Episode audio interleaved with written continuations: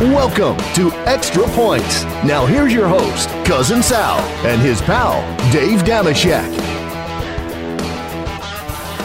All right, welcome to Extra Points, part of the Extra Points Podcast Network. Cousin Sal coming to you with his good, good pal, Dave Dameshek. We're already arguing about the NCAA tournament. Flip a coin. I asked him to pick an upset. He's like, flip a coin. It doesn't matter. My well, God. that's right. It's you it would this, be equally. First of all, Sal, uh, Stop good it. day to you, sir. Yes, good day good to, to you. you. Um, I should say we got we need to hurry this up because Dave's parents are in town. His lovely uh, mom and dad are in town, and I know he wants to get back with them. So let's make this a, a 15 or 20 minute uh, long podcast. please. My opening statement will be will will exceed that with the greatest of ease. A couple of things though. I just picked up old Mo Dameshek and the old Yeah. man at the airport. Couple of updates. One, my old man informed me that he's been looking at the spring se- pr- spring training box scores. He doesn't really know very many of these Red Sox, so that's a concern for him going into the season. One, two, they have listened to every second of every show we've done so far. And You'll be you'll be stunned to learn they love them all, and really, they really like Kevin Hench too on minus three. Although oh, they find him a little too dirty for their taste. He he uh, he four letter words it a little bit too much. And lastly, oh, unrelated, I was speaking with one Eddie Spaghetti, the producer, last night as we were rejoicing. The best bet on the planet is whoever is playing the Sabres minus a goal and a half. I think we are on track at the time of this recording for it to happen for the 11th time in 14 games, which is a crazy run of ineptitude by a, a professional hockey team. I was looking at that. I bet the I bet the Pens today. Thank you on a ya? much, much to Good. you and Eddie. I listened to you guys. The parlay kid also had them. I had them on a parlay with the Minnesota Wild, and that one. I assume the the, the Pens held on. They were up four one late, right? They were they were up four one um, at the intermission when I uh, when I when you and I okay. um, joined up here for this conversation. Um, but they play again tomorrow, so do it again. Best bet in the land, fanduel.com slash minus three. You'll be glad you did it. But I was speaking to Eddie Spaghetti, and um, he dis- he announced that Mm-hmm. he we were talking about Joel, producer Uh-huh. Joel, babyface Joel, right. and Spaghetti, unsolicited, just said out of the blue, I really like Joel. What? So I mean, so we so we're we're really coming together as a family. No one You know? really likes Joel. Well, really? Spaghetti does. So how about Oh. that? So Oh, I just that's wanted to good, get you up to speed on everything that's been. going Spaghetti's on not around here. He, the, the- oftentimes he'll join us. Joel, all right, you have a fan out there. That's good. I mean, he's within the, our, our uh, group, but it counts. No? That's one. We got one.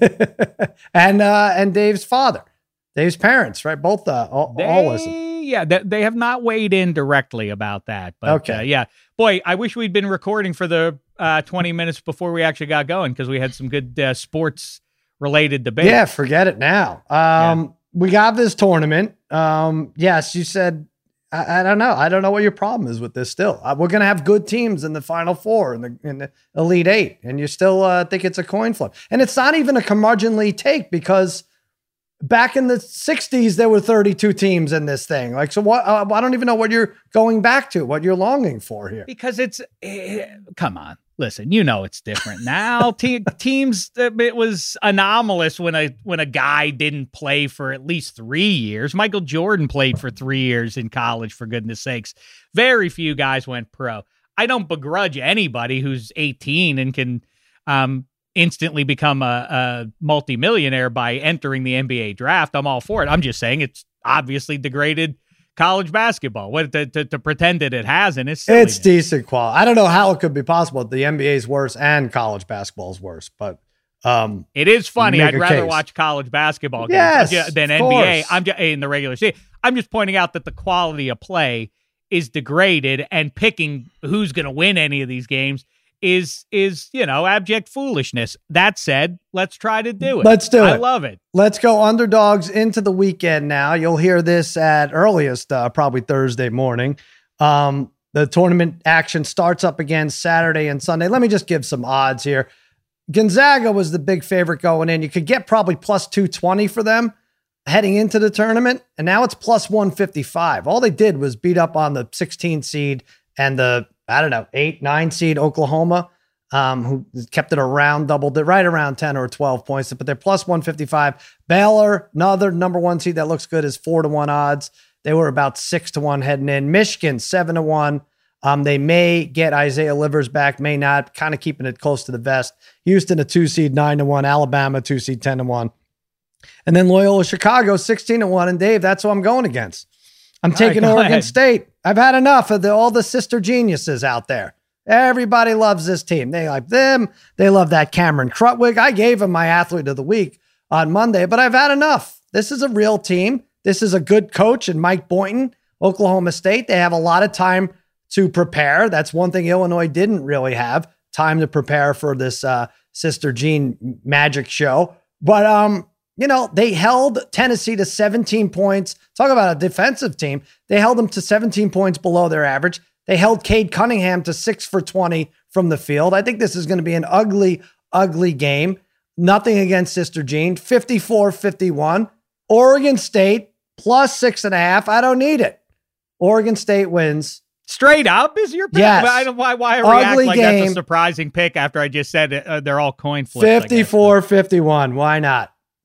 It's a real conference. That Pac 12 I mentioned today on uh, Fox Bet Live, it's like the whole conference was uh, vaccinated. They got the uh, the Magic Johnson and Johnson shot, and that's it. They're ready. They're shout they're, out to our mutual pal Jeff Schwartz, um, who yeah, he's one of these weirdos who yes he unironically well he's just a weirdo period, mm-hmm. but um he's one of these weirdos who roots for the entire conference. And yeah. I get it. Don't drop me a line. People hit me up on social media when I said it the first time. They go, "Oh, it's cool when the mid major when our you know for our whole conference, it's cool to see blank mid major advance." Like I'm not talking about you. I'm talking about the bully mm-hmm. conferences. If you're Ole Miss taking pride in Alabama is just makes you a weirdo. Oh, I it hate makes it. you desperate for attention or for some I hate to it. bask in some minor reflected glory. It has no positive reflection on you. In fact, you should be embarrassed that you're That's in the exactly same region of the said. country and for some reason uh, Nick Saban is so charismatic that he can out recruit you. That should you should be embarrassed to be in that conference and to be losing perennially to some of these teams. I deal with it every day. Clay Travis. I mean, not, you know, this is like 25th on the list of horrible things about him. But yes, he's like, hey, he's a Tennessee fan. He lives in Nashville, Tennessee, this, that. He went to Vanderbilt Law. Okay. All right, Tennessee, Tennessee or Vanderbilt. Those are your teams. We'll let you have two. LSU. Oh, Joe Burrow. When Joe Burrow won the high. Oh, look at this guy. Oh, look at he's a, hey, right in my backyard. It's like, are you kidding me? Do Bonetta and I, do we get to root for anyone from New Mexico? Anyone who's 600 miles away? Is that how it goes? No, Bonetta gets every what? NHL team. Oh, yeah. Um, yeah. Up in Canada, I guess. I guess I, if the Browns or Ravens Yes. go to the Super Bowl this year, I can cheer for that. Is I that, couldn't even imagine. You have to hate. You have to hate everybody else in the in the conference. And this Yeah. weird thing is the the the rationalization is because everybody's so plugged in in the 21st century, the most casual of sports fans, super plugged in and concerned about the ratings. Oh, you know, ratings are down in Uh, blank league this year. I don't know what that's going to do. And oh, I'm worried about that being the finals, where that's going to get low rate. Don't worry about it. How about that? Yeah. Everybody worries spending about how much money NFL teams are spending. Again, ain't your cash. Just chill Yeah. yourself out. Don't worry about these things. I'm with you. Um, but those people will tell you, well, it's good for the conference because when they do well, then the whole conference gets a lot of. Uh, again, has nothing to do with. it. yeah, are exactly. talking You're- about, you there's no relegation. This is not uh the Premier League, right? You're not. You're not. Vanderbilt's not going to drop out of the conference, and you're going to. It's fine. You It makes me crazy, teams. but yeah. So Schwartz is on an undefeated run, so good for him, I guess. Hmm. Um, betting on those Pac-12 teams. Um, but this is, I mean, I, you all right? Listen, you didn't ask me to be a curmudgeon, but I'm going to do it anyway for you. One, this is what I'm talking about. The entire season. What? How long's college basketball season been going? Four months now, at least. Mhm. Oregon State versus Loyola. That's a game. That's one of that's one of the last handfuls of games that we No, get it's to not see one of the last handfuls of games. There's still two more weekends. You'll be fine. I mean, the only reason anybody cares is because there's an old lady who sits there and everybody thinks it's funny to root for her. Uh, by I the way, wouldn't she's playing say the she's Beavers, old. which I don't know. Uh, I think don't that's a little ageist. I wouldn't call her old. Well, right off the All bat. Her and the Beavers hooking up. Oh yeah, that's right. Um, Uh, what I like about it is, I I- first of all, I do like um, that we have three juicy. I, I it only makes me pine for college football because we really do have three good New Year's Day bowl games lined up: Florida State and Michigan, and I think they've played each other pretty much every year in a bowl game. Uh, mm-hmm. Probably 19 out of the last 20. It seems like they play on New Year's Day in a meaningless one. UCLA, Bama. It's a good early season, oh, yeah. really. And then a, uh, a juicy Pac 12 tilt, Oregon and USC. I think you're right, by the way. USC and UCLA. I wonder if in any other year in Los Angeles, if the citizenry would be more enthused because both those teams are really I mean, if not uh, really talented, lots really of fun both, to watch. This should be a great war. USC rivalry here should be ashamed of themselves for having seven losses. I know I'm not. I'm basing it on two games, but I watched them a little in the towards the end in the Pac uh, 12 tournament and everything. But those Mobley brothers, nobody has an answer for them. Um, I, I, don't see why that line is. T- I thought they'd be a five point favorite over Oregon, but anyway, that that's a two point favorite. I, I right? think you're right. I'm I'm I'm riding along with you on that one, and I'm surprised by UCLA um, I think UCLA has a real shot of at least covering that. I'm going to mm-hmm. go though. Again, pedigree snob and mm-hmm. you know known entity in the March Madness tournament. I'm going with Nova. Oh, if it's against the spread plus seven, I really like it. But even straight up, it's not crazy to think that that they can win this game given the way the tournament has flowed so far. Baylor four and six in their last ten against the number, mm-hmm. and you know, uh, Jay Wright's done it before. That has to count for something. I mean, didn't count. Didn't seem like it counted for a great deal for any of the successful coaches um, who had past success uh, going into this tournament. But nevertheless, there's something to be said. And also, Baylor. I mean, Nova kind of uh, they had a couple double digit wins too, but these one seeds, just completely anecdotally, how many times has a team just annihilated everybody on their way to the final four. It doesn't happen very much. When you're the heavy favorite, it seems like you're going to get tested somewhere right. along the way. The trick is figuring out uh, from a gambling perspective in which game that's going to come. I say it's Nova. I say Nova takes a good run at Baylor here. They're very similar teams if you mm. watch them play. They're both, you know, defense dominant kind of teams. So I, I guess by that logic, I'll also go under on this. Interesting. One, give me all right. That's yeah, Jay Wright. Uh, that missing Gillespie hasn't been a problem for them in the first two games. Although who was it against North Texas and uh, Winthrop? remember and Winthrop. Those are their two wins. Um, here's one for you: Villanova in the Sweet 16 last five times, four and one point differential plus nine, pretty good. One thing I will say though, those back in Bell are one seeds when facing five seeds. Last 25 times, 21 and four. Now that's just uh Hmm. That's just straight up. But you you like the points here. So you like Nova plus seven. I'm going Oregon State plus six and a half. And um, and just for fun, if you're looking for something to make it interesting and uh, and you want to ride regionally, don't do the conference thing. But if you want to ride with the West Coast, I do like the two LA teams.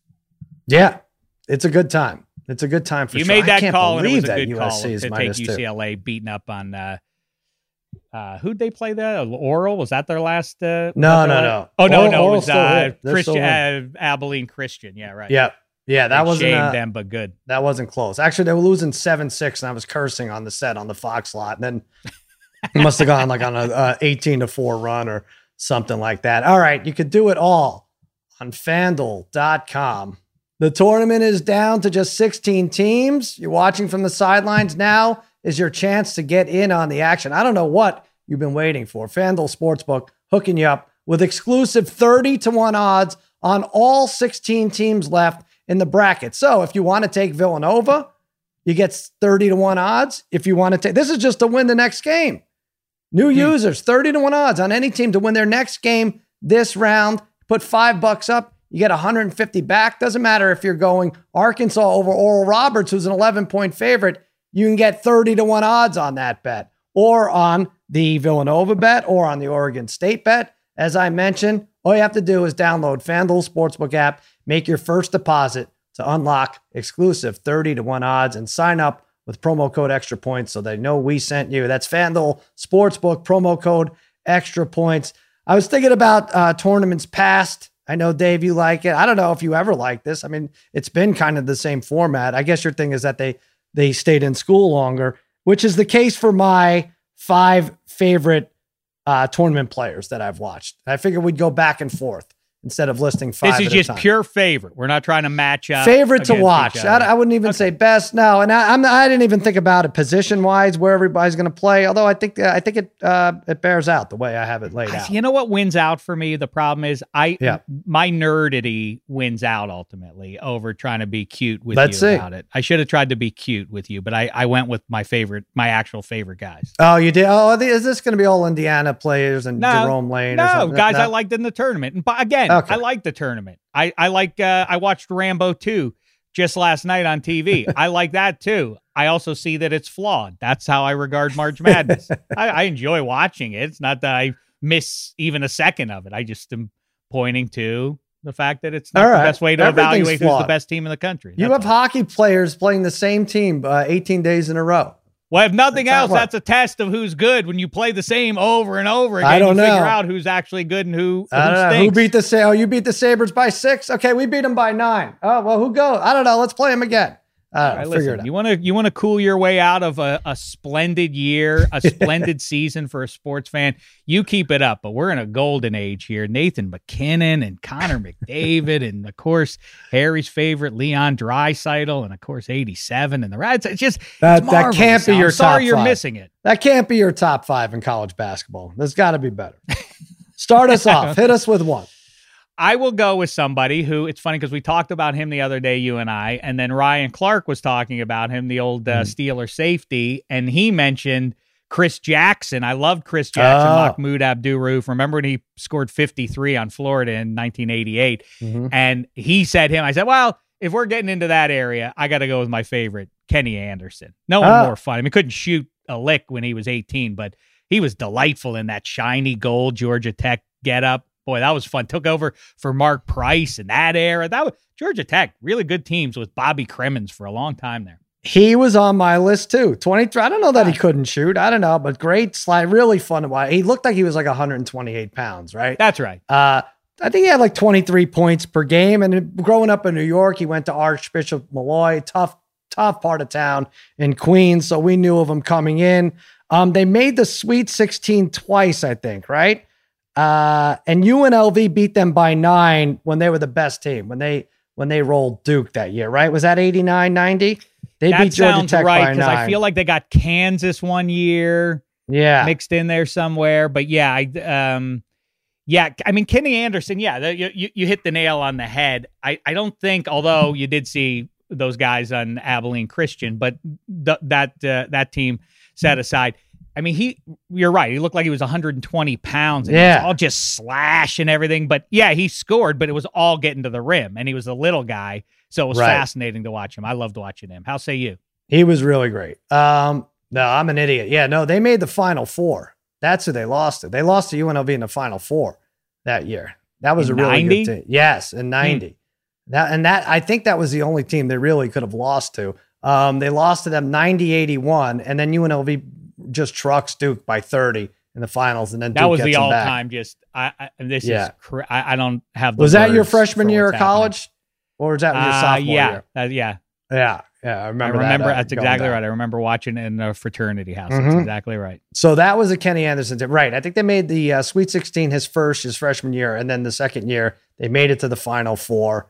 They beat Minnesota to get there. It was a close game, and then they got beat up by UNLV, the uh, eventual champs. But and then didn't he marry someone on the real world? Yeah.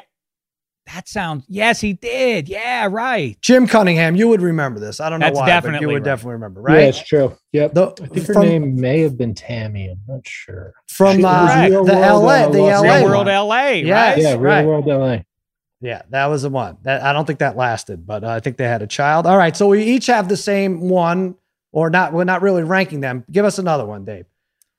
Um, I don't know if I want to get into the Wayback Machine here, but I will. Uh, I, I, you know, we talked about the NC State uh, upset of Houston as one of the three or four biggest moments in tournament history. Dereck Whittenburg and Sidney Lowe. Sidney Lowe deserves a shout out because he had a big, big butt. He was fat and he played point guard, and mm-hmm. that was in our lifetime, and so that was funny to look at. But Dereck Whittenburg also, he had a sizable tuchus, but he could shoot it as well. and the whole offense for NC State against Phi Slama Jama, who had him on the inside, uh, you know, easily whipped. Um, the whole, but that whole tournament was about Dereck Whittenburg shooting the ball from 20 plus feet. The issue was there was no such thing as a three pointer in in the in the in college basketball. So when you look back at the games, right. especially that title game, you're like, what the hell? This is how you beat a team? It's just right. like same thing with Harold Jensen in 1985 for Villanova against Georgia. Like this is the strategy to just make 20 footers and they only count the same as a layup. Yeah. And it works. Weird, but it did work for them. But of course, his most famous shot was the air ball that Low yep. Charles caught at the rim and then dunked and then mm-hmm. Jimmy V did his dance running around the floor. That's a good one. All right, uh, as long, we'll stay in the sizable tookus department, and I will go with Big Country Bryant Reeves, right from Oklahoma yeah. State. Uh, actually grew up in Oklahoma. Got the nickname Big Country because when he was on the flight first time, it had to be in college. He pointed out that this is a big country he couldn't believe they had a game on the East Coast. He was 300 pounds, seven feet tall, ended up playing in the NBA for Vancouver for seven years. That's like, uh, or six years. That's unsatisfying, right? Six years in yeah. Vancouver. don't play with any other team.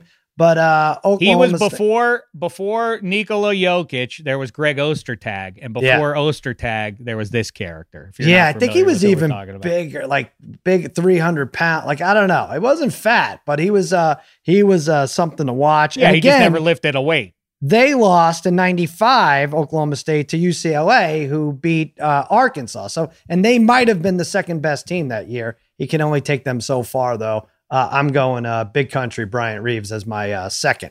All right, Dave. I mean, I could go with any. Now that you bring up UNLV, um, you mm. know that team was was a fascinating watch, obviously, um, for any number of reasons. You knew while you were watching them, like this can't be on the up and up, can it? And uh, of course, it wasn't. And the Fab Five was neat to watch, and and all of those. Um, I guess the single best run as we've talked about, I like underdogs. Underdogs are fun stories. They're easy to to um, grasp as somebody watching on TV. You see yourself in them, and and that's nice. The greatest thing in sports, in my book, is when everybody watching the game on TV, in the stadium, on the bench, on both benches, is like the way that that team wins is if that guy does it for them. That's the only way they can get it done. That's what Danny Manning did mm-hmm. um, in 1988. He dragged that Kansas Jayhawks team. They were relatively good. Um, I think they were a three seed, if I remember. Um, and uh, I'm still bummed about that because I really do think Pitt would have beaten them had they um, not lost to Vanderbilt in the second round. But anyway, um, Danny Manning just dragged that Kansas team and he punctuated it by beating a really high end Oklahoma team who's a natural mm-hmm. rival of theirs from the old Big Eight days. And uh, Manning didn't exactly succeed in the NBA uh, the way he did because he was in that moment. It was like, well, Danny Manning's going to rule the NBA for the next decade, right? That didn't exactly happen, but he did rule that March. Yeah. Uh, all right. I will go to a team. Well, you're not going to like this, but I was a big Christian Laettner fan. And I really think it's because that's perfect for you. I well, but there, there's something to it because I might have been in a hole gambling wise that I really may not have ever gotten out of if not for Duke Blue, Blue Devils in that, uh, what was it, 89 90? They lost to UNLV, they got crushed, right. and then they beat them the following year. And on their way to beating them, they beat Kansas.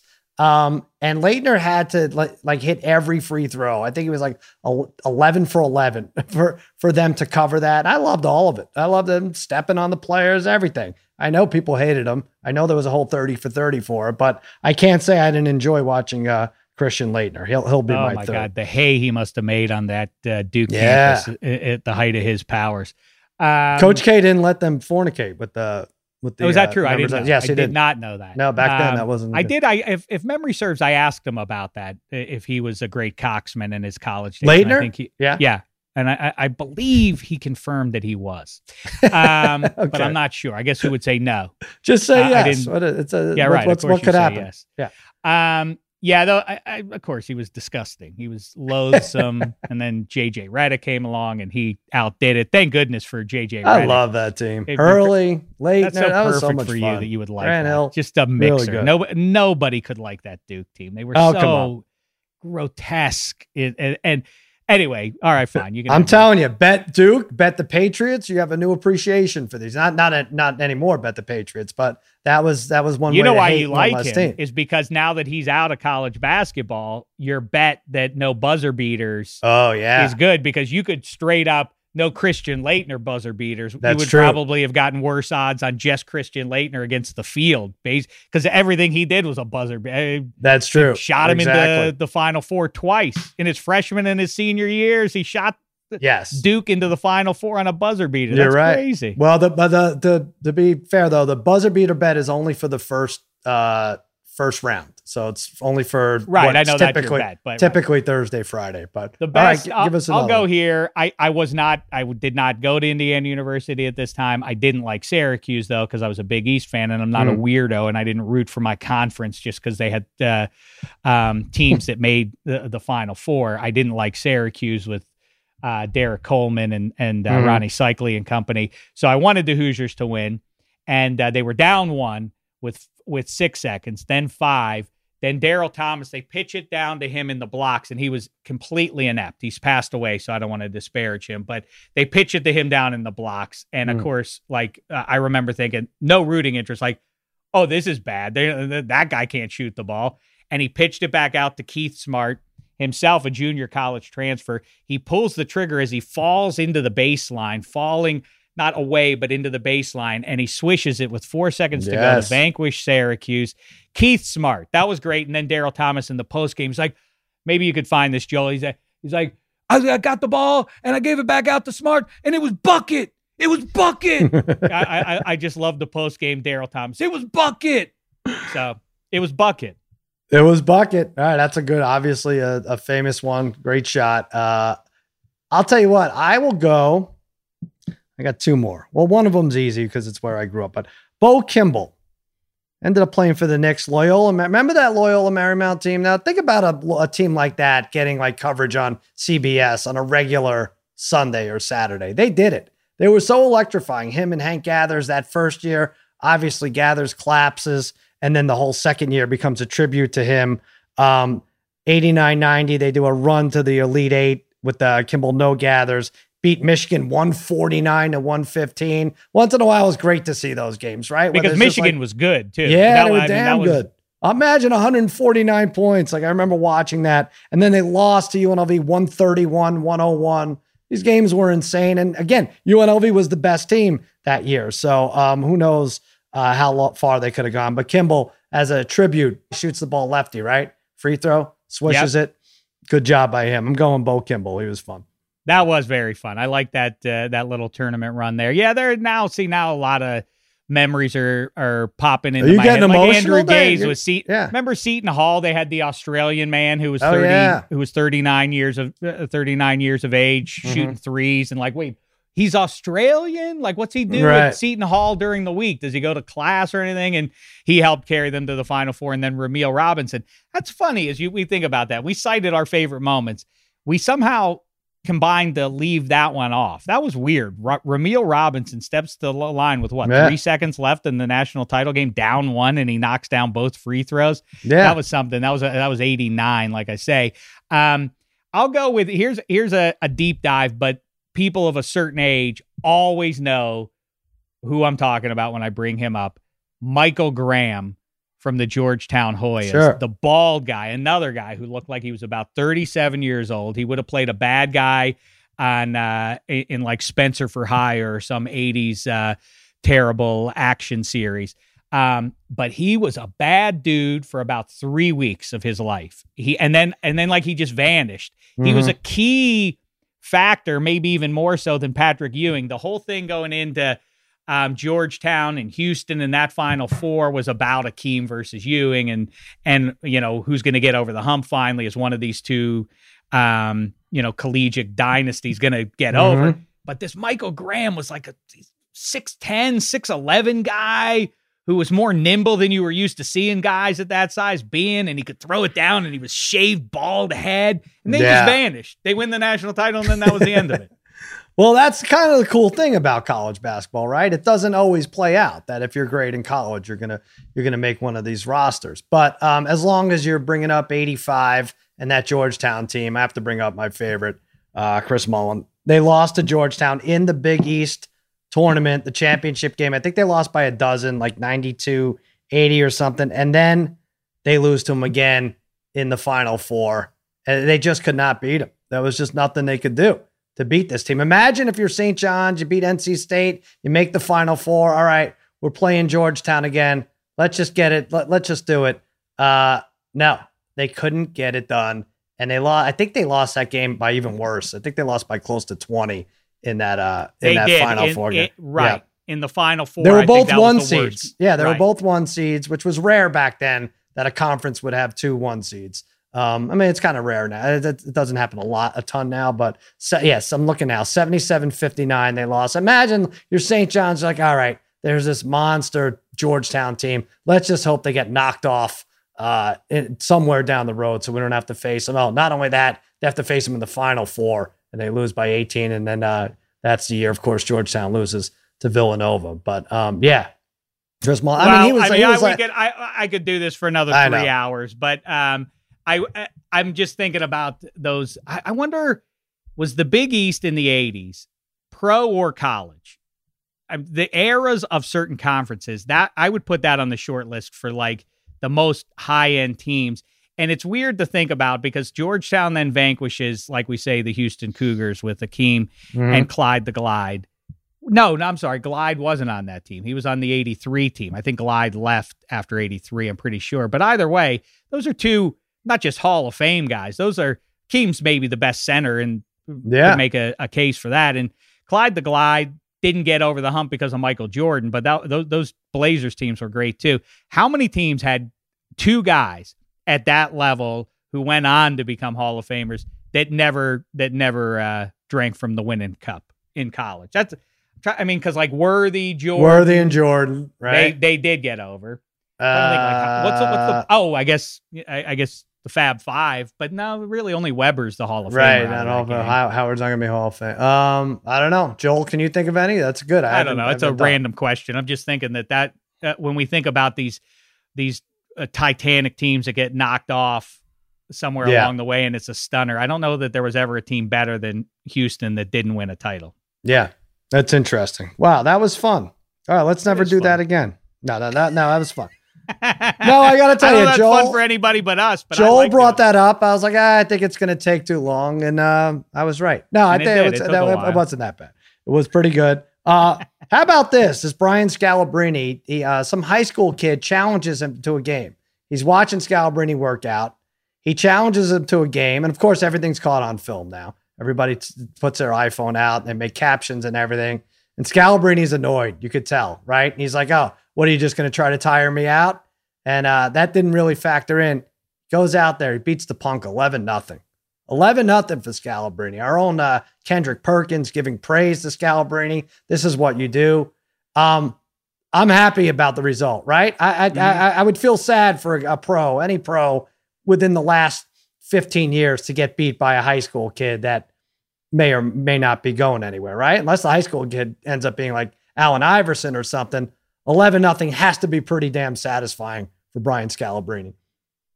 Yeah, I, I'm one of these people. I, I, I, you know, they. I guess I'm what would be called a visual kind of a person. Mhm. Um, you're numbers oriented, um, more so.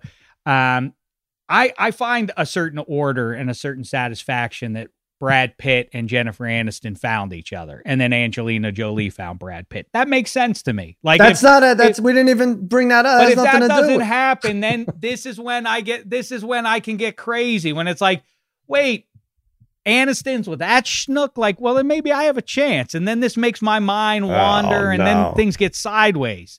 There's a I, I need structure. I need rules. You, you need a That's why I therapist, I, think. Why? What is your point? You that you get annoyed? I like order. Yes, of course. I want an NBA guy annihilating some bum. Yeah, I, I- don't right. want. I don't want to. I see. no start opening that can of worms. I don't know where it ends, Sal. I don't Right. want anything to do with it. Now, that can of worms is open because I contend that if you gave me four throws from the 10 yard line, and if you gave me like half the field to do it, or like from the hash out or to the sideline, if you gave me an NFL receiver and square put him up against an NFL defensive back, I could throw a touchdown pass to him. Do you think I could do that or no? Okay.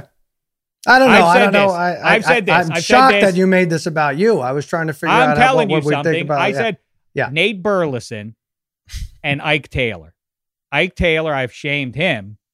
The Scalabrini dumped Yes. that guy. I beat Ike Taylor in a free throw shooting contest. Hmm. He's a professional athlete, by the way. right. Um, one, two. I've said I could. I and Nate Burleson said he'll do this. I said you line up, and Ike's. Well, you no way, Sheck. You couldn't do it, Sheck. Well, guess what? I would do it. I'd put the ball on Nate Burleson. Just a matter of if he holds on to it. Now, Scalabrini. I mean, I feel like an asshole going back to my original premise here. Uh, sorry, Mr. and Mrs. Dameshek, for. But what do you think, Scalab? What was satisfying for Scalabrini? Do you would uh, does he have a number in mind? Eleven nothing, obviously satisfying. You can't get better than that. 11-3? No, it no, lit? no. If you if you play if Scalabrini six nine or six ten. Yeah, yeah, yeah. I mean, in his head, in his, head, standard should? Scalabrini's standard should have been um should have been if more than one or two uh shots touch the rim, I have failed. really Like that. Of course, 6'10", FanDuel had Scalabrini minus eight and a half in the game you, to eleven. you should if you're Scal, you should be able to reject some boob anytime you want to. Every single time. Get a shot off for goodness sakes. And Hmm. and if you're under six seven and in the NBA, then you should be able to swipe the ball away before anybody, but before he can even uh, uh, dribble it once. I mean, that's that, All right. They're So, way better. so, I, more likely, what do you think he would have been bummed at? If it was 11 3, you think he would have walked away bummed? I think he would have been rightly devastated. Really? Wow. I, I and but you know what though? I here's the one thing I will say about it is you you know Jimmy Kimmel, the host of the late night show. yes. He and I'm pretty sure this is true. He says, I don't I've never asked Shaq, so I don't know. But Jimmy once did throw a on silly, video. Just jagging around, Yeah. threw a, a sky hook from about like 18 feet, and it did bank in. And he's like, Shaq was trying on that. And I'm like, oh, was he trying though? And he's like, he was definitely trying, and you can ask him if he was trying. trying to what? To block it? yeah, trying to stop him. no, he took a break defensively. Here's the thing. He said, "You make it. You score a point on me. I'll come Is that on what your, it was? You score a point on me. I'll come on your show buck naked." And Jimmy's like, "All right." And I think it was the really the first take.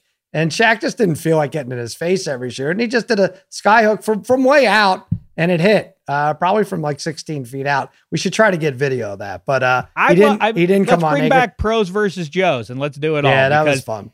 I mean, uh, the, the the one that I find interesting is um is the most basic is could well getting a ring with Mike Tyson. I guess is the most basic. Um, could you do you think you could avoid him for three minutes, Who Tyson? Tyson? What in a in If like I a- said- on a if I said football I'll give you- field? If I eh, what if I gave you six million dollars? Would you would you box him eh, prime Mike Tyson for But here's the round? thing: what do I do? Can I can I just go down right away? I mean, he can kill me. No, he literally that's- kill that's- me with a Right. with a stiff uppercut to the to the my big fat. I always wonder about that physiologically. Would you don't have die? to worry. Don't wonder about it. It's true. You would, would die. you would die. yeah, I think if your your midsection and core isn't trained, um, you could really be in bad shape. Is that true? So I don't, Yeah, I don't know. I don't know the actual yourself. answer to this. I've Yeah. always wondered about that because people say, "Oh, you would you would literally die. You would literally get killed." Like, then how come he hasn't killed anybody in the ring yet? It's what like, do you well, tell? because they're the professional Guys fighters. have died. You just fall the wrong way on your face. Your your brain. To, Joel, you want to say something? Jump. You in. think I would be dead if I fought Dave. 1986 Mike Tyson? I the result would be death. I mean, what do you? You could jump Dave. off a two-story building. I don't know. I, would- I. I Like, would do but a lot for six million dollars if if I knew I was going to survive. I would do it because then I would live. a I hope nice your life. parents aren't listening to this episode. Dave, Go there there are two kinds of people. Uh, growing up, if you watch a movie like Mike or Rookie of the Year, there's some people that believe, oh, I, I could put on Michael Jordan's shoes and, and be a basketball player, or maybe I my arm tweaks a funny way, I could pitch in the major leagues.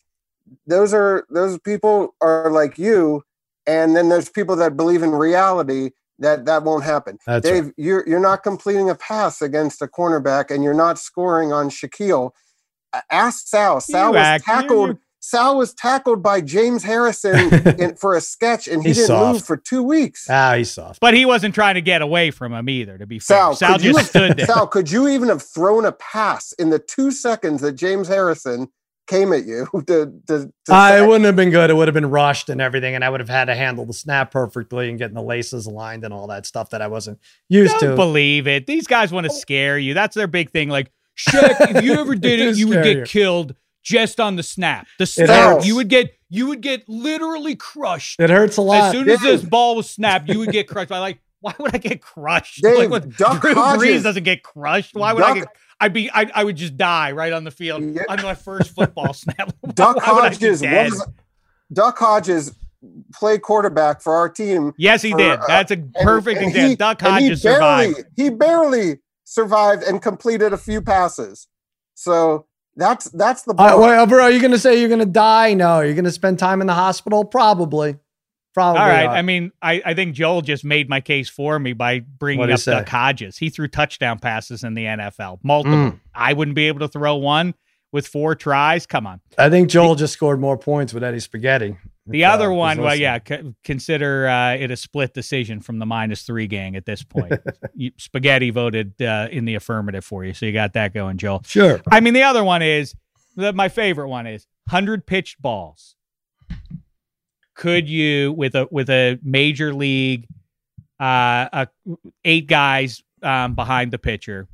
Could you hundred pitch balls get a hit? And I'm willing to even mess with the standard. You're a good athlete. You can swing a bat, Sal. I've seen you swing a bat. You're not somebody who overdoes it and tries to hit a home run in softball. You you take uh, oh, yeah. you take I- it the I- opposite uh, right. Direction and take a nice little in, uh, single. in Could league. you Yeah. do that? Softball's I- I'll different. even give you this. They're all going to be strikes. No, he's I not don't gonna, he's not going to dust you back or anything like that. They're all 100 Am I going in right now, or do I get like three weeks to train and go to a pitching machine to go to 60, 70, 80? I, I- I still don't think I could do it. There's too much movement on these balls. I Carolla would be in your side, your camp. He thinks he could.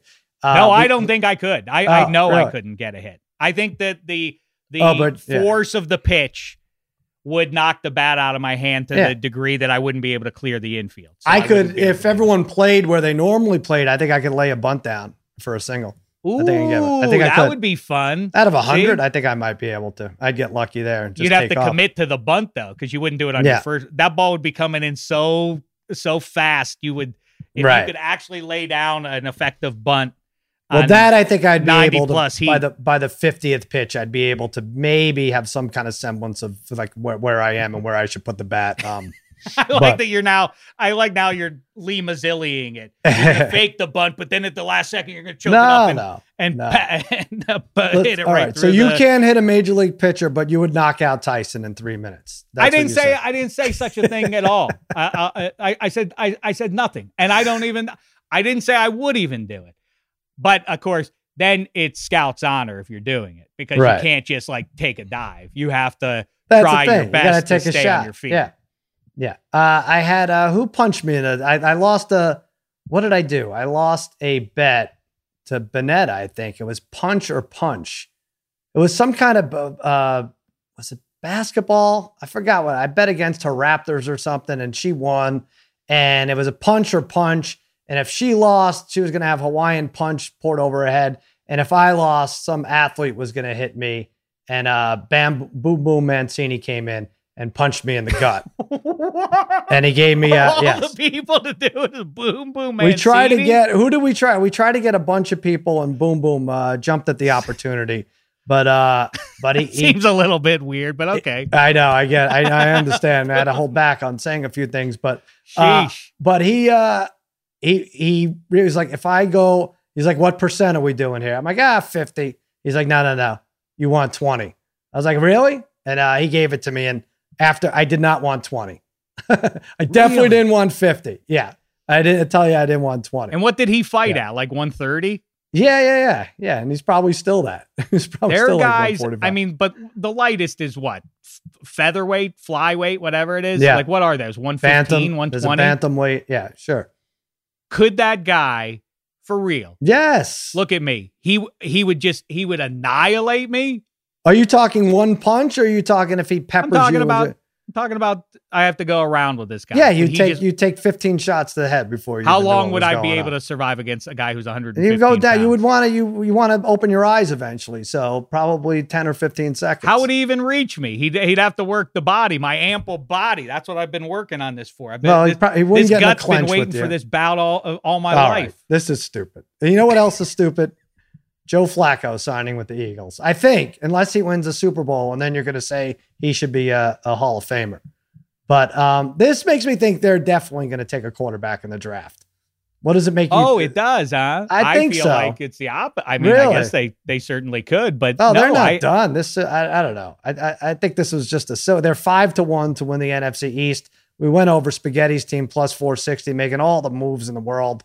Uh, Dallas still favored at plus 105. Sure, they are. They have the best quarterback, the most established. And then Washington is at plus 280. Yeah, Joe Flacco's not going to move the needle on the Eagles at five to one. But again, I think they're in the mix for a, a quarterback in those, you know, the it's first funny, half of we, the draft. We, we did really have a good uh, minus three with uh, Mike Tannenbaum and, yeah. uh, you know, Jets talk. And, he's really down on Roethlisberger. My goodness, I know. Bottom five team in the NFL. He says it's over, Dave. It's over. When it when it ends, it it falls off a cliff. I've said that forever. I think I he's right for the most part. I think that's true. When you fall, it I ends. I think the Steelers are an anomaly though. They don't finish worse than eight and eight, no matter who their quarterback is. Big Ben, I pointed out to you, he had his top three statistical seasons of all time. As awkward as it was, the first three months good last month was weird, and then the last game or two he uh, stepped it up. But uh, I don't think you're in as much trouble. And I also don't agree necessarily with um, Juju going to the Ravens would have been the worst thing. I, I think. Oh, that, oh, you don't? Huh? Well, I don't know what kind of. I don't know what receiver you give Lamar Jackson to make that team great. Does it necessarily translate that he's going to make he's going to be in sync with any receiver? I almost feel like if Michael Thomas went there, he wouldn't have as good numbers as he as he had with New Orleans. Or I think that's true, and they yeah. the Ravens organization uh, would have whispered that two years ago. Like yeah. we understand the the the virtue is uh, doing it this way. We probably don't go any worse than seven and nine, but they stated like not. I mean, they not publicly, but they would mm. talk about like what's our high end? I think they were a little surprised by 13, what was it, 14 and 2, I guess, a couple of years ago. But at this point, it's for real that it's going to be mounting pressure if if they're you know two three games back of Cleveland and Pittsburgh is maybe ahead of them, um, and it's halfway through the season that the the pressure on Lamar Jackson and how long are we going to continue to do this is going to keep going. It's a, it's not to say that it's not going to succeed in 2021, but I don't know. They the defense has caught up a little bit with it last year, right? And um, he's got to be at this point kind of feeling a little bit of pressure, specific, yeah, sure. you know, uh, uh, individually. And I don't think they're going to sign him before the year. And so if they don't sign him before the season, anyway, we've gotten very far afield. Well, then, let me bring us back because I, I, I could do this. I'm constantly looking for ways to bring us back. Now, if you could, if you had your choice, I think I know what your answer is going to be. they're about the same number on FanDuel. Ravens to win the division plus 110, Cowboys to win the division plus 105. You have to make one of those bets you're going Dallas, right? Well, because you like Cleveland. I mean, I like, like Cleveland, Cleveland, more than I like Baltimore, and I like Pittsburgh right now. I know right. I'm in the vast minority on that mm-hmm. one, but I just don't see the sky falling uh, the way everybody else does. Now, Pittsburgh is the same odds to win the division as Washington is. Right.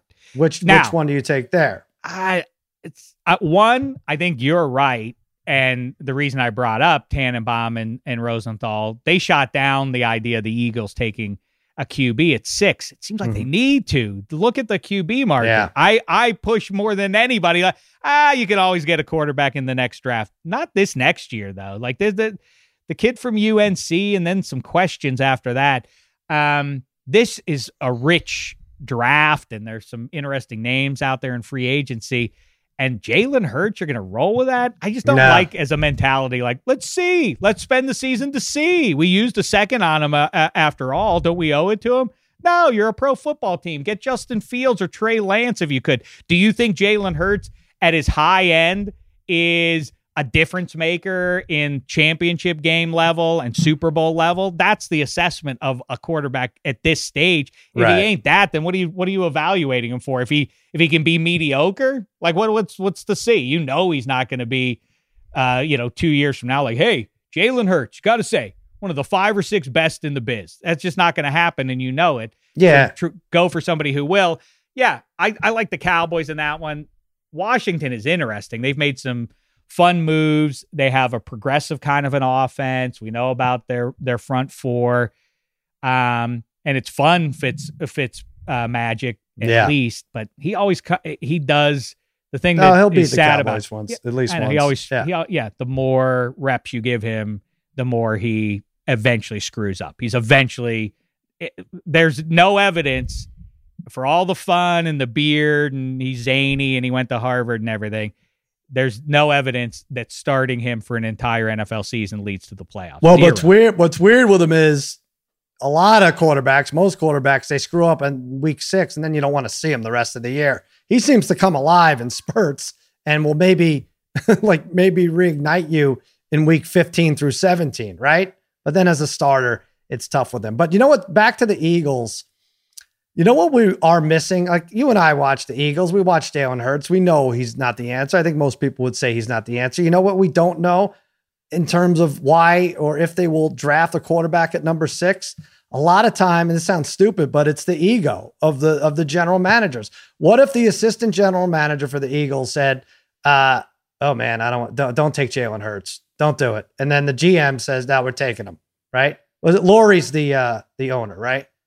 Forget the owner, yeah. Roseman, Roseman's is the GM. Yes. And what if the new- what if the GM is like, no, we're taking Hurts, and now now he's got this in the back of his mind, like, ah, shit. The assistant GM's like, uh, so I, I, I got to prove him wrong. I, I know we should take a quarterback, but no, I, I know for a fact that's how it goes down. At least for my team, at least for a certain period of time, there are some really arrogant moves uh, made to spite themselves, to spite the team. And you, even though it's a glaring um, deficiency, you're not going to address it because someone around you said you should have addressed it last year or you shouldn't have and you did or something like that. I'm telling you, that plays into it a lot and it really shouldn't, but it does. There is no doubt, Hmm. and especially in Philadelphia and New York City and Oh, yeah. Boston to a degree, and much to my chagrin, Pittsburgh is starting to turn into one of these hot take Northeast sports towns too, where nothing is ever good enough. And uh, hey, we we Philly ain't for everybody. It's a tough sports town. The media's tough and the fans are tough on you. Great, good for you. Boo your own players and shake their confidence and chase them out of town. That that's uh that's a great strategy. And but who can argue with the uh, outsized success you've had as a sports town, Philadelphia? Oh, I, Yeah. I guess you barely have snuck uh, snuck through with the Eagles and Phillies here and there, and the Flyers haven't won a Stanley Cup since 1975. Um, yeah, Roseman. The reason that they don't take a QB is because he already screwed up with Wentz, and that's the funny dynamic right. um, of th- with me local media and fans and everything. Like you, you, you understand the uh, the paradox that you're floating out here. Like you guys think that blank quarterback is the answer. Like that's you guys are so stupid. Mhm. No, you need to take a. So wait.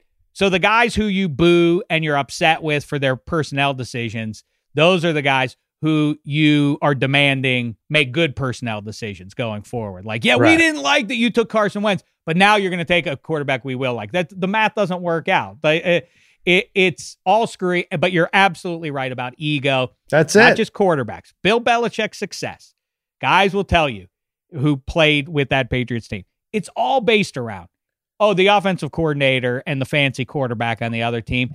They their egos are too big, and they will try at some point to make a play that they can't. That that that the Peyton Manning will try to force a ball in there that he that he can't, and we will intercept it, and that will be the difference. That will be the margin of victory. That an offensive coordinator's ego will have to make something special happen here, and that's when we will cash in. That's what that's what happens at the GM level too. I mean, it's The- it's the opposite of we have to win this year. I'm I'm going balls out. I'm doing whatever we can. It's the opposite of that. It's like no, uh, I'm going to take my time, and especially since everybody told me not to make the move last year, I have to stick to it. well, that's not ego. everyone's- That's that's job preservation. Yeah, right. If Well, you that- can, yeah, if you can sure. It's a little bit with yeah. a new head coach, he successfully has done it now. He's Mhm. g- he chased off the coach, chased off the quarterback, and now it's like, well, we're in rebuild rebuild mode. What do you want me to do, Philly? Like, so now Mm-hmm. Howie Roseman has get, has gotten at least another year, and if they if anything looks positive by December, then he gets another year after that too. Whereas I think he got fairly close to getting kicked out of the building, right? Yeah. It's weird, by the way, Doug Pederson got fired. He just won the Super Bowl. It is weird how fast these things move. And He they got they, fired. They told him. They told him he was fine. they told him he was fine, which is maybe why he took Hurts out of the game. Put Who Nate the hell knows? Sudfeld in. Yeah. Uh Joe Flacco. This is not FanDuel. This is me talking. Sal Sportsbook. Over under three and a half touchdown passes this year. Oh wow, you really? Well, I don't know. Is that is- what? Jalen Hurts. Okay. So you ask good questions that I think. Well, that's a silly question. And I think about What? it, Why is it silly right off the bat? It's silly. You want to go under right off the bat or over? Immediately, I go zero. Joe Ah, Flacco, okay. 37 years of age. He was broken down the last couple of years. I guess I'm At his best, counting- he was never that good. I guess if I say three and a half, I'm counting uh two starts. Well, you're also assuming that then they that that goes against you because why would Joe Flacco ever get in a game if they draft a QB? Right. But two games he plays. All right. I mean, if you, I, I'm going under on that. You're gonna go Like, under. ba- put that one in the time capsule, and we'll dig it up on uh, New Year's Day. Joel, you got that? What do you mean six last year, Joe? Oh yeah, I guess he did play. Uh yeah. Six touchdowns last year. Well, I that makes sense though. That he would play, play for that team. Um I, we got to do a deep half. dive, but we got to get Joel in on it because Joel, before we started spinning, he is with Mike Tannenbaum. I didn't know he's uh, Squirrel Hill's own. Joel is down on the black and gold. we got time to figure it out. I think there's going to be a lot of shake up there. You'll like be happy I keep with the telling draft. you, it's a it, it's the dogs playing poker. That would have looked silly Mm. If you looked at it a third of the way in and it was just dogs sitting at a table. You would have thought that's dumb. What are they sitting at a table? They're dogs. They dumb. can't sit at a table. Oh, now they painted it in the cards and the chips, and it's like now this makes sense. Same thing with where the Steelers are in late March. Just listen, they're it's just the dogs right now. They're Yeah. gonna they're gonna fill in the It cards doesn't and make everything sense. else. You've never painting and the seen dogs playing poker except in a painting. Right. Why See, it, made sense? like it was like r- crazy, but then it made sense when it was all done. Ah. like, oh, they're just playing some poker. That's Right. why they're sitting at the table. I don't table. think it makes sense. you see, Uh, after hey- the draft, that's where we'll be. Y'all Hey, how about painting. this? Uh, how about this Tim Peel thing? Referee, 53 years old. How many years in the league? 21? He was going to retire at the end of the year. It's uh, it, what is it? It- what the hell though? He was gonna for real, retire, what the hell? and he has It's like an a open WWE. mic, and he says, uh, yeah, what he says, it wasn't much, but I wanted to get an effing penalty against Nashville early. So he's basically saying uh, what we know is true in all sports. Uh, he pulled a makeup call to get back at Nashville, except you can't say that on open mic, or they'll fire you. And so they did. I mean, he was supposed to retire at the end of the year. He's been in the league forever, and that's that. For I Tim mean, Peel. that is it, it is funny because if you've watched for any amount of time, um, and you were watching your Islanders back in the '80s, it is a different standard with um with hockey than it is say baseball. Like it's a strike or it's or it's not, and you know maybe they give a Mhm. little edge to Greg Maddux because he can really paint those corners, but it's basically a strike is a strike, no Mhm. matter who's throwing it, no matter who's standing at the plate. The hockey rules about like, oh, well, you swallow your whistle. It's deep enough into the game now where it wouldn't be right to call a penalty. Like that kind of stuff is is really when you think about it, it I don't I- I can't decide. The bottom line is I don't know if I love it or if I hate it because I do kind of like Michael Jordan getting calls. Don't you? Don't you like they like yeah, but he's Jordan. You can't do that to him. Really Whereas, like- depends where my money is, but yeah, you're right. yeah, Yes. yeah, that's that's Yeah. I guess the bottom line. But it is crazy that they got him literally. What would you open your yap for if you're a referee? Yeah, you're though? always open, so- right? You always What's have the, the, context of that? Who's he talking to? Like, why would you even make a statement like that while you're working as a referee, just for fear that somebody would hear? when you have the uh, when you make the announcement, much like a, I don't know how it is with with uh, football officials. They have to they have to press a button to be heard, right? You, we see it all the time. yeah, right. When they announce the penalty. Uh, with hockey now, it, it seems like they just get close to a mic by the um, right, or do they also? Oh, he a must. button That's right. He must have skated over to Yeah. the scorekeeper on the mic there. The P. The That's what I'm saying. It always it seems like they're always able to pick it up. So why and especially after 22 years, 1334 games, would you think it was safe to say something like that? so My dumb, God. so dumb. And it, it's funny. To, well, now they have two referees on the ice, and it only used to be one. And how it was, it was implausible that a single set of eyeballs could track everything that was happening on the ice at any given time, and yet that was acceptable for decades on end Yeah. in the NHL. Yeah, bizarre. And and it is. People always say like, "Well, who cares about gambling if Pete Rose bet on gambling? What who cares about Paul Hornung bet on a game and everything?" I get why leagues understand that if there is any sense of shenanigans, Oh yeah. that that cripples the league worse than like it's like on a human scale, obviously. Assaults are worse than gambling, but I do get where leagues are coming from. I've told you the story about Hockey. I when I was Yeah. at Soldier Field once, and he walked by me, and I took a dollar bill out between my fingers. I was like, "Hey, ref, let's make sure the home team has a good day." Boy, he got into me, but good for that one. He Yeah, you had to apologize, That is not right? a joke. And that's who are you with? Who are you with? "I'm, These guys are Scared. I'm with the I'm with the NFL. you ever heard of them? Uh, they're scared shitless for sure, and they, they were probably wondering if you had a microphone, uh, right, or you were recording the conversation. I wonder. Yeah, I wonder what. The, well, Of I, mean, I was there with a camera crew. What the hell did he think I was doing? I was Would, like, would, uh, he "Please knows the NFL. Would- you put it past the NFL to test these guys, like to actually uh, put them up, there, like maybe? that's a, maybe. Boy, that's a great theory. Did I you like ever that. see Taxi? You were a fan of Taxi, right? I liked it. You Yeah. ever hear when uh Jim Ignatowski, Christopher Lloyd, he opens up a bar and um he gets caught and they they want to shut him down and he can't he can't catch a break and everyone goes out to support him. And then like the uh the the health committee is going to shut him down. Oh, what what the liquor whatever the the board is going to shut him down. And um it's after hours and he's closing up and some guy's like hey I just, I just need a drink. He's like, oh, I can't do it. Uh, we're, we're closed. He's like, uh, I just, come on, man. My wife left me. I just need one drink. Just give me a bourbon, please. And he's like, he said, just give me a bottle of bourbon to take home. He's like, ah, no, I can't. Please just do it. All right. He turns around, gives him a paper bag with a bottle. And, he's, and the guy's like, Mr. Ignatowski, you did it again. You failed. This was a test. I'm with the board of the liquor, and you know. And, he's like, "Can I say one thing in my def- my defense?" He says, "Yeah." He's like, takes it out of the bag. Seltzer. now get the hell out of my bar, and you tell all your friends to not come back. It was like a great moment. Crowd applause. There you got it. that was it. That's what I think. That's ah. kind of what Hockey League probably thought you were putting them up to, right there. Boy, I didn't know if we would get back to the NHL scandal, but you did it successfully. I get back. Don't you worry. I get I back. love there's I mean that again, things that you just accept because that's the way they are when Yeah. you first experience it. And then in hindsight, once they end, you're like, what the hell was that?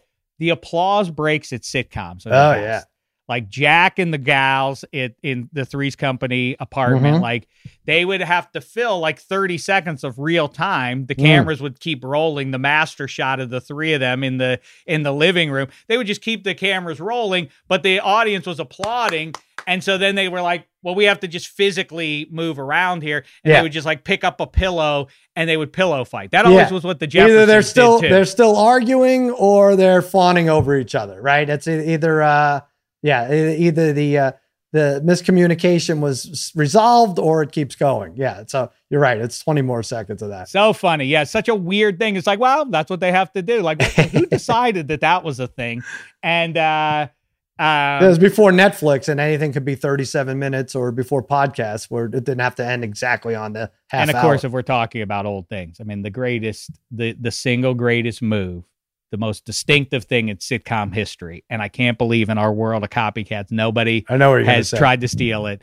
Is Mr. Roper? Yeah. Mr. Roper zings Mrs. Roper, then smiles at the camera, and then goes back into the scene, and and nobody acknowledges it. Right. um, in the scene otherwise. Uh, just the best. the greatest. Well, Kevin Spacey tried it with House of Cards and it didn't didn't work out as well. Is that what happened to him? I I think where, that was it. where he went. That was the beginning of the end. He got pushed Anyway. in front of a train, or or he pushed somebody else in front of a train, and went downhill from there. this Tim Peel should just come out and say he's gambling on the games, and that's going to make it all right. what was the name of your uh, WWE bad reference? it referee? was? Danny Davis. Danny Davis came in. It was a great gimmick. He would um You know, he was cheating for the bad guys, for the heels, Mr. and eventually yeah, was million caught. dollar man in uh, Virgil, That's right. right? and he became a, a bad guy wrestler. But that's what Tim uh, Tim Peel should do, and he should be like, "What the hell? What am I supposed to do? The the Sabres lose by more than two every game. What do you? What do you think? I'm not going to bet that? Oh, That's I'd love to do. hate him if he only made good calls for the Islanders and Flyers. that I would, I'd hate him, but that would make that would add more juice to an already fascinating NHL. season. Well, it would add some juice, yes, to an NHL season. I know what you're saying. Uh, Dave, what do you got? Minus three. You got Minus one, three. One We're in the gonna- bank, one coming up, right? We're gonna kibitz. Where it's gonna be um, a uh, a producer babyface Joel appreciation hour, and when we're not doing that, we will tackle March Madness, uh, what's going on in the NHL East, get you right for the final days of the regular season in the NBA, Mm. and um, I I want to figure out. I've, I I one of my favorite subjects is uh, you we mentioned boxing there. I'm gonna ask Hensha. He might have a good answer on this. Is uh, who would win the tournament of all the Rocky Balboa universe? Mm. Um, maybe actually that you should maybe we you, you should make odds on that. I I'll, next It's show. not, it's not fair because one of them, if you're including Tommy Morrison, was a professional fighter and a, and a champion. I know, but you you can't look at him as Tommy Morrison. You got. To. I know. that's what I'm saying. Sly looking at him Stallone would lose a fight to any Yeah. of those guys in real life. especially a real heavyweight champion of the world. I also watched, as I said, Rambo 2. I think here's a good underdog play for you, and then I'll say my good nights. Mhm. I think Tom Cruise in his prime could beat up Sly Stallone in his prime. Oh, He's, I'm like, I know Stallone throws the fists and everything, and he carries that big Rambo knife when he's playing uh, Rambo, but I don't feel he's as skilled in the martial arts as Cruz. Cruz is like, you know, he's intense. You you met him. yeah. He's super intense about everything he really loves. Like, oh, I'm I'm gonna do mountain climbing in the next Mission Impossible. I I have to become an actual mountain climber now. Same thing, like hand to hand fight to the death. Seems like he would handle. I don't know if it's the he'd same handle thing. Sly. I don't know if parkour skills translate to uh, knocking somebody out who's 40 pounds bigger than you. I, I want to. We got to do that. We we should see if we could get a big uh, battle royale of all A list celebrities. All right.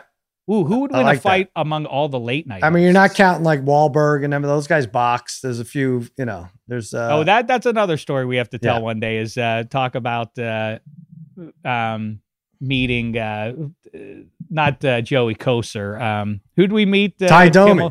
Ty, Ty Domi. Domi. That's what yeah, was like. He's the, that was the most connected man on the face of the earth for some reason. I came across that picture. Uh, I, I need to send that to you. Me, you, Randy, we took that picture. That was a, that was a fun one. I want Oh, you to think about that too. Odds, and then I'll say my good nights. All right. All the late night hosts who is favored in in a fight to the In a fight all, through history, Let's go historic.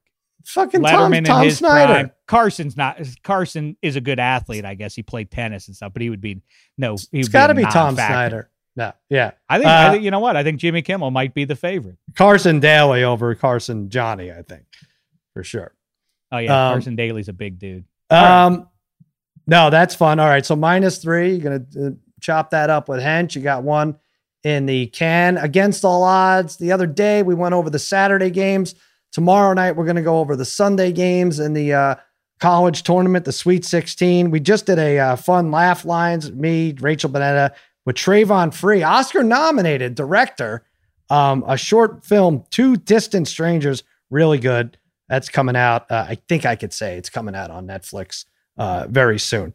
Um, Travon Free, so check that out. Lemon Pepper Parlay, guys. Kendrick Perkins, I believe, is back on the Betting Academy with Gina Paradiso. Hey, hit us up em- on email at the extra points gang at gmail.com. That's the extra points gang at gmail.com. Double E's in the middle there. And a reminder to all you out there who may feel like underdogs, please remember you're all my favorites. Good night.